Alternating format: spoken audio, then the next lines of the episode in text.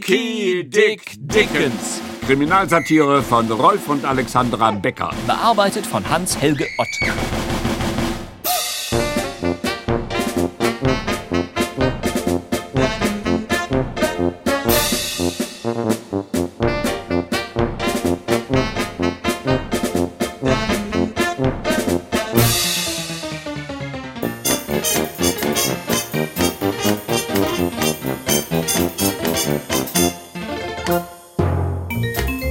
Siebenter Teil.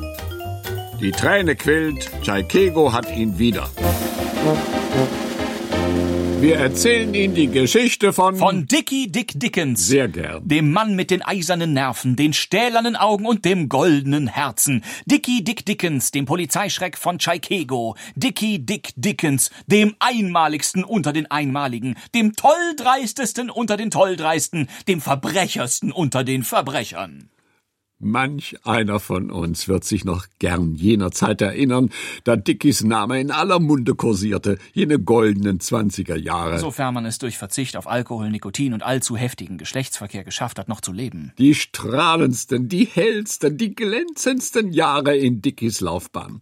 Zu dieser Zeit besaß er mehr Popularität als die berühmtesten Sterne am Leinwandhimmel. Besorgte Kenner der amerikanischen Volksseele sprachen sogar von einer Dickens Massenpsychose. Man rauchte den gleichen Pfeifentabak wie Dick. Nach heutiger Lesart wohl der gefährlichste Aspekt seiner Popularität. Man band sich einen Schal wie Dick. Man hat nur einen Hals. Schützen Sie Ihr zerbrechliches Genick gegen unerwartete nächtliche Überfälle mit dem echten Dicky Dick Dickens Halstuch aus robuster Naturseide. Auf den Speisekarten der vornehmen Hotels erschien ein neues Menü. Chili Steak à la Dickens, scharf wie ein geladener Revolver. Der große George Gershwin komponierte ihm zu Ehren das berühmte Konzerto für schwere Bewaffnung und Orchester. S-Dur Opus 121.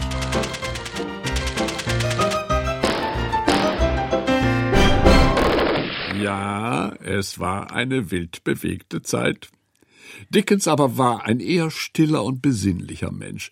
Gern entsinnt er sich des Jahres 1924, da er noch nicht im Mittelpunkt der amerikanischen Öffentlichkeit stand. In Fachkreisen kannte man zwar allmählich seinen Namen, aber niemand kannte sein Gesicht. Und es konnte schon mal passieren, dass man an seiner Stelle einen anderen verhaftete, ohne den Irrtum zu bemerken. Äh. Der Bankräuber von Tschaikego gefasst! Dicky Dick Dickens verhaftet!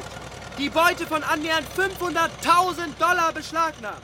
Tschaikego Und thank ein you. Aufatmen ging durch Tschaikegos Unterwelt.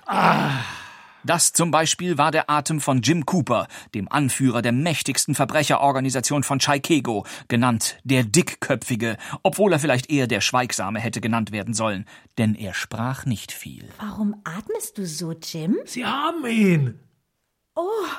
Wirklich? Ja. Sie haben ihn. Da freust du dich, was, Jim? Und ab. Fantastisch. Sie haben ihn. Na, Jimmylein, da gratuliere ich dir von ganzem Herzen. Danke, Grit. Kauf dir ein Kleid. Aber d- das wollte ich damit. Oh, Aber ein teures. Jimmy, Liebster. Nur treu dich und schick mir Harry rein. Ja, Jim. Wiedersehen. Auf wieder. Du, äh, Jim, Was ist denn noch? wer hat eigentlich wen?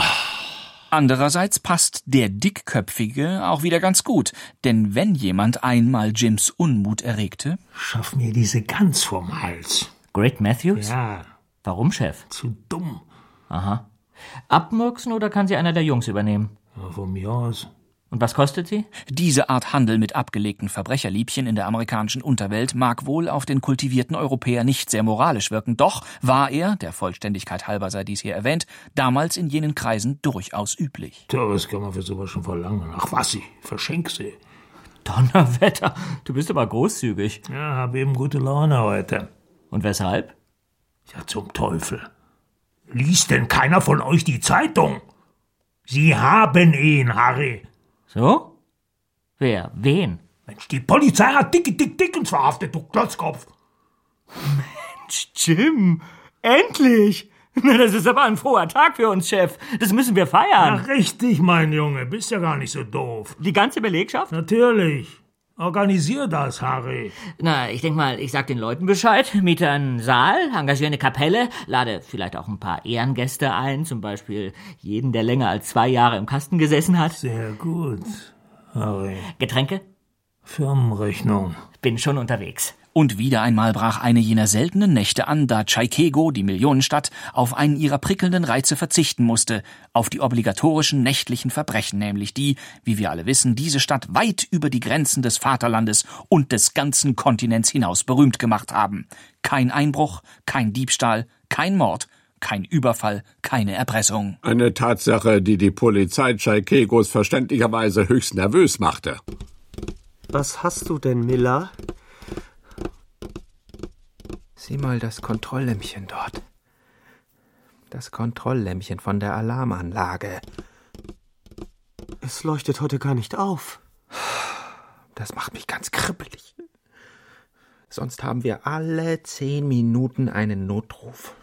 Heute Nacht bleibt's dunkel. Wenn sowas Schule macht, was ist dann mit uns? Wofür braucht man uns? Polizei ist nicht mehr gefragt, weil die Verbrecher keine Verbrechen mehr verbrechen.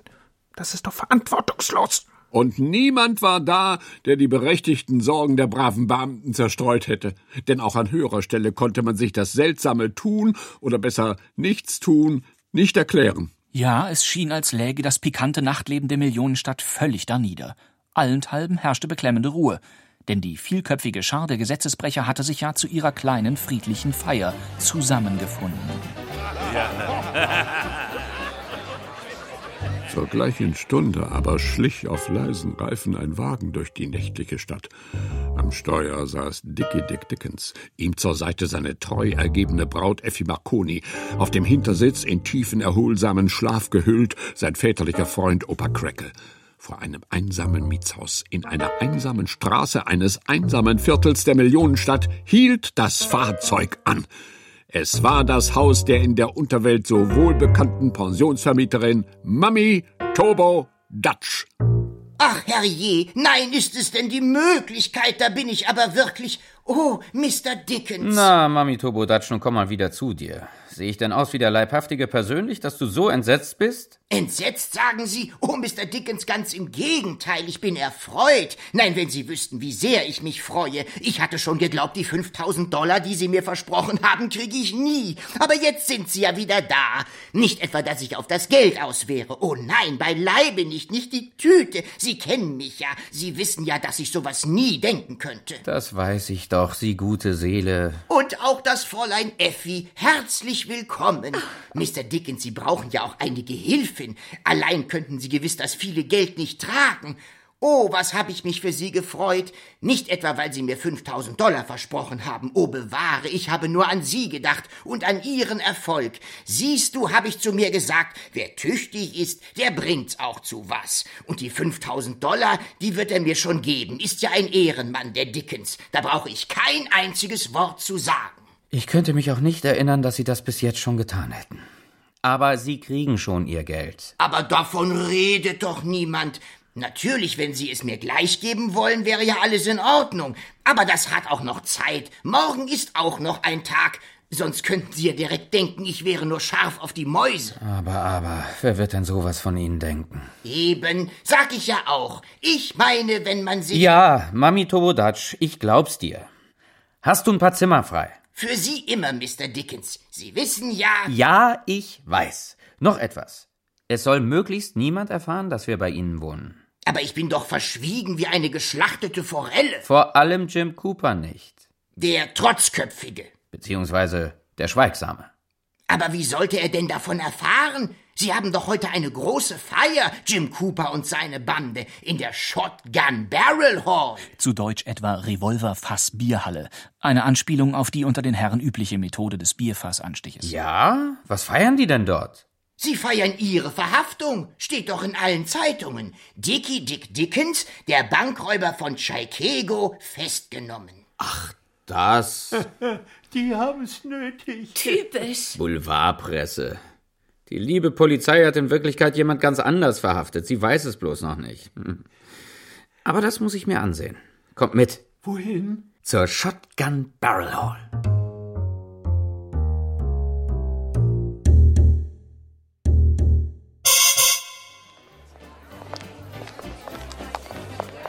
Alt! Halt! Wo soll's denn hingehen? Oh, sieh mal einer an. Da steht jemand Schmiere. Was ist denn hier los, Kumpel? Geschlossene Gesellschaft. Oh. Wenn ihr ein Bier trinken wollt, müsst ihr schon weitergehen. Jim Cooper hat das ganze Restaurant gemietet. Jim Cooper? Wie geht's denn dem alten Jungen? Wie? Seid ihr etwa auch aus der Branche? Aber natürlich. Und ob, mein Junge? Was feiert ihr denn hier? Die Verhaftung von einem Einzelgänger. Geht mächtig runter drin. Und ich, armes Schwein, verdurste hier draußen bei lebendigem Leibe. Wo kommt denn ihr jetzt her? Auf geradem Wege aus Sing Sing. Hey! Und wie viele Jahre habt ihr dort abgesessen? Mehr als zwei? Zwei Jahre? Zwei Jahre! so weit kommt es noch. Mit solchen Kleinigkeiten geben wir uns doch gar nicht ab. Tja, dann dürft ihr rein. Dann seid ihr Ehrengäste. Ah, Ehrengäste von Jim Cooper? Ja, ja. ja das ist stilvoll. Besten Dank auch. Ach, äh, Kumpel. Ja? Tust mir einen Gefallen? Bringst mir ein Bier raus, ja? Klar, wird gemacht.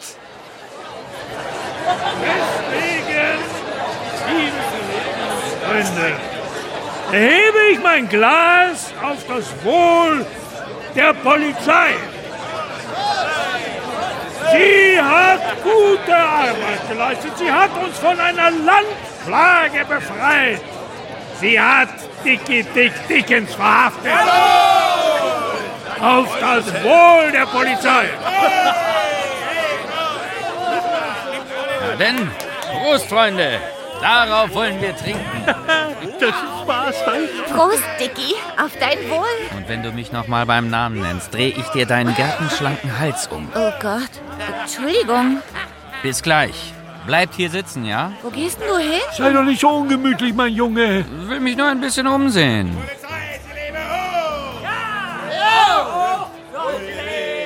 Auf Stolz leben! Sie lebe hoch! Sie lebe hoch! Sie lebe dreimal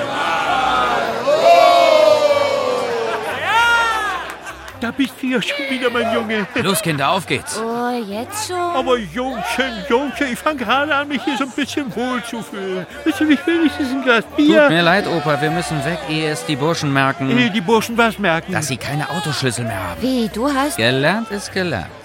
Also los, kommt. Hallo, Kumpel. Na? Ich kann dir leider kein Bier rausbringen. Oh. Aber ich habe mit Jim Cooper gesprochen. Du sollst ruhig reinkommen. Wofür sollst denn jetzt noch Schmiere stehen? Echt? Das hat Jim Cooper gesagt? Hat er gesagt. Na dann vielen Dank auch, Kumpel. Bitte, bitte, gern geschehen. So, der wäre weg. Nun an die Arbeit. Dort drüben ist der Parkplatz. Mensch, Jungchen, das sind ja an die 100 Wagen. Hab ja auch an die 100 Autoschlüssel. Jetzt kommt es nur noch darauf an, dass wir den richtigen Schlüssel für den richtigen Wagen finden. Es war ein hartes Stück Arbeit, das Dicky und seine Freunde zu bewältigen hatten. Es dauerte bis zum Morgengrauen, ehe sie mit den letzten Wagen auf das Gelände des Gebrauchtwagenhändlers William McGuire einfahren konnten. So, Mr. McGuire, das sind die letzten Wagen. Wie viel insgesamt? 88. 88. Junge, Junge, da habt ihr aber ein Ding gedreht. Bin ja Nachtarbeit gewöhnt, aber so eine Menge. Nee, mein Bester, das ist mir noch nicht vorgekommen. Na, nun haben Sie das auch mal erlebt. Ja. ich weiß gar nicht, ob ich mich darauf einlassen soll. Aber- Vier, fünf Wagen in einer Nacht. Na, die kann man schon umspritzen und frisieren, aber. Aber 88. Ja, da kommt mir ja die Polizei eher auf die Schliche, als ich die nötige Farbe eingekauft habe. Die Polizei kommt aber nur, wenn jemand Anzeige erstattet, dass ihm der Wagen gestohlen worden ist, oder? Habe ich alles einkalkuliert. Die Besitzer der 88 Wagen werden sich nämlich hüten, Anzeige zu erstatten, verstehen Sie? Äh, Kein Wort. Sie haben die Autos selbst geklaut. Ach was. Ach nee. Was sind denn das für Leutchen? Es sind die Leutchen von Jim Coopers Bande. Und darauf können Sie Gift nehmen. So jemand fährt keinen rechtmäßig gekauften Wagen. Wem sagen Sie das? Na, wenn die Sache so ist, dann lassen Sie die Wägelchen mal hier. Sie kennen ja die Bedingungen. Geld gibt's erst, wenn ich was verkauft habe. Aber ja. Also gucken Sie in einer Woche mal wieder rein. Ja? Sag mal, Dick, hast du den Verstand verloren? Du erzählst diesem Mann, dass du die Autos von Jim Coopers Bande gestohlen hast? Sonst hätte er sie doch nicht genommen. Oh, Dicky! William McGuire ist ein stadtbekannter Hehler für gestohlene Autos. Diese Leute stecken doch alle mit Jim Cooper unter einer Decke. Ah. Anzunehmen, ja. Und die werden es sich doch mit Jim Cooper nicht verderben wollen. Sicher.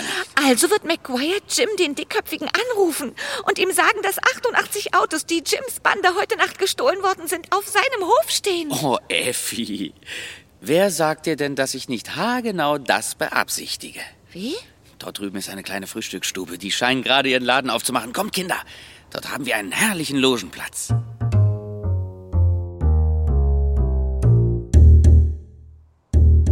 Hi. Hi. Ich bin blind. Wie bitte? Jetzt geht's euch schlecht, Leute. Ihr habt einen erblindeten Bandenführer. Ich kann unsere Autos nicht mehr sehen. Jim, hilf mir. Ich bin auch blind. Ja, Du möchtest mal ans Telefon kommen, dringend. wer ist es? William McGuire, der Altwagenhändler. Ja, Effi Marconi sollte recht behalten. William Maguire informierte tatsächlich Jim den Rastlosen. beziehungsweise den Raubeinigen. Eine Tatsache, die beredtes Zeugnis dafür ablegt, wie stark Jim Coopers Ansehen in den der Unterwelt nahestehenden Kreisen war. Der junge Tag war angebrochen. Die Vöglein auf den grünen Bäumen trällerten ihr Morgenlied, und mit dem ersten Omnibus schaukelte eine Schar angetrunkener Männer hinaus in die Vorstadt, der Gebrauchtwagenhandlung William Maguires entgegen. Die Laune der Leute hatte sich erheblich gebessert, seitdem sie wussten, dass ihre Wagen bei Freund William sichergestellt waren. Aber auch an anderer Stelle verbesserte sich die Laune einiger wackerer Männer. Kamerad, sieh mal. Das Kontrolllämpchen flackert. Tatsächlich! Ihr werdet nicht brotlos. Es geht wieder los. Alarm! Alarm! Zur selben Zeit gingen Jim Cooper und seine Leute auf schwankenden Beinen vorbei an einer kleinen Frühstücksstube, hinter deren Gardinen Dickie Dick Dickens und seine getreuen, aufmerksamen Auges den seltsamen Zug beobachteten und betraten das Gelände der Gebrauchtwagenhandlung William Maguire. Hallo William, alter Junge. Äh, morgen, Jim. Hast du gut gemacht. Ja, ich lass doch einen alten Freund nicht im Stich. Freilich. Ich hätte ein tolles Geschäft mit den Autos machen können. Ja. Und am Ende wärst du tot gewesen, du kennst mich ja. ja, eben, eben. Wer hat denn die Wagen gebracht? Keine Ahnung, mein Bester. Hab die Leute nie gesehen. Schade, Ja, schade. ja, ja. Ich geb was drum, wenn du das feststellen könntest. Da kann ich auch. In acht Tagen kommt einer von Ihnen zu mir und will sich die Piepen holen. Dann hältst du ihn fest, klar? Ja. Mach ich, Jim. Mach ich. Hi! Ja, Chef? Ich hab mich geirrt, Harry. Nanu, Chef? Ich werde nicht blind, Harry. Hab's schon bemerkt, Chef. Freut mich. Eine gute Nachricht. Aber taub, Harry! Taub, Chef. Wieso denn das? Ich habe ein Sausen in meinen Ohren und es wird immer lauter. Jetzt klingt es beinahe schon wie Polizeisirenen. Und in der Polizeizentrale überlegte man gerührt, wie man dem gesetzestreuen anonymen Anrufer danken konnte, der sie uneigennützig auf dieses seltsame Gangstertreffen aufmerksam gemacht hatte und sogar noch zu bescheiden war, seinen Namen zu nennen. Wir aber kennen ihn. Das war das siebente Abenteuer von Dickie Dick Dickens, dem es somit gelungen war, beinahe 100 seiner ärgsten Widersacher hinter Schloss und Riegel zu befördern. Sechs Tage später wurde er auf einer Sondersitzung der Vereinigten Chaikegoer Frauenverbände zum Helden des Monats erkoren. In seinen Memoiren, die er 15 Jahre später im Zuchthaus Sing Sing schrieb und die in 14 Fremdsprachen übersetzt wurden, die übrigens auch kurze Zeit auf der Homepage der Wasserwerke Timbuktu zu finden waren, bezeichnet Dickens solche Ehrungen als überflüssiges Beiwerk und legte bei der Gelegenheit ein lupenreines Bekenntnis zum Neoliberalismus ab. Es ist doch so, sagte er, wenn jeder nur tut, was ihm nützt, dann wird es schließlich jedem nützen. Doch, so fragen wir uns, wird Jim der Dickköpfige es ebenso sehen? Wird es Dicky Dick Dickens auch weiter gelingen, den nimmermüden Klauen der Polizei zu entrinnen? Wenn auch Sie dies gerne erfahren wollen, versäumen Sie nicht das nächste Mal Ihr Radio anzustellen. Hören Sie mehr über das aufsehenerregende, sensationelle, atemberaubende Leben des gefährlichsten Mannes von Tschaikego, Dicky Dick Dickens. Sie erlebten Dicky Dick Dickens. Kriminalsatire von Rolf und Alexandra Becker. Bearbeitet von Hans-Helge Ott. Siebenter Teil. Die Träne quillt. Tschaikego hat ihn wieder. Es spielten Dicky Dick Dickens, Konstantin Graudus, Effi Marconi, Susanne Schrader, Opa Crackle, Rolf Nagel, Bonko, Benjamin Utzerath, Jim Cooper, Hans-Peter Hallwachs, Harry, Jens Wawracek, Mami Tobo Dutch, Monty Arnold. In weiteren Rollen Dirk Böhling, Klaus Dittmann, Erki Hopf, Oskar Ketelhut und Birte Kretschmer. Sowie Jürgen Thormann und Bastian Pastewka als Erzähler. Ton und Technik Klaus Schumann, Martin Selig, Wenke Decker und Christine Potschkat. Musik Jan Christoph. Regie Hans-Helge Ott und Wolfgang Sesko. Eine Produktion von Radio Bremen aus dem Jahr 2009. Redaktion Holger Rink.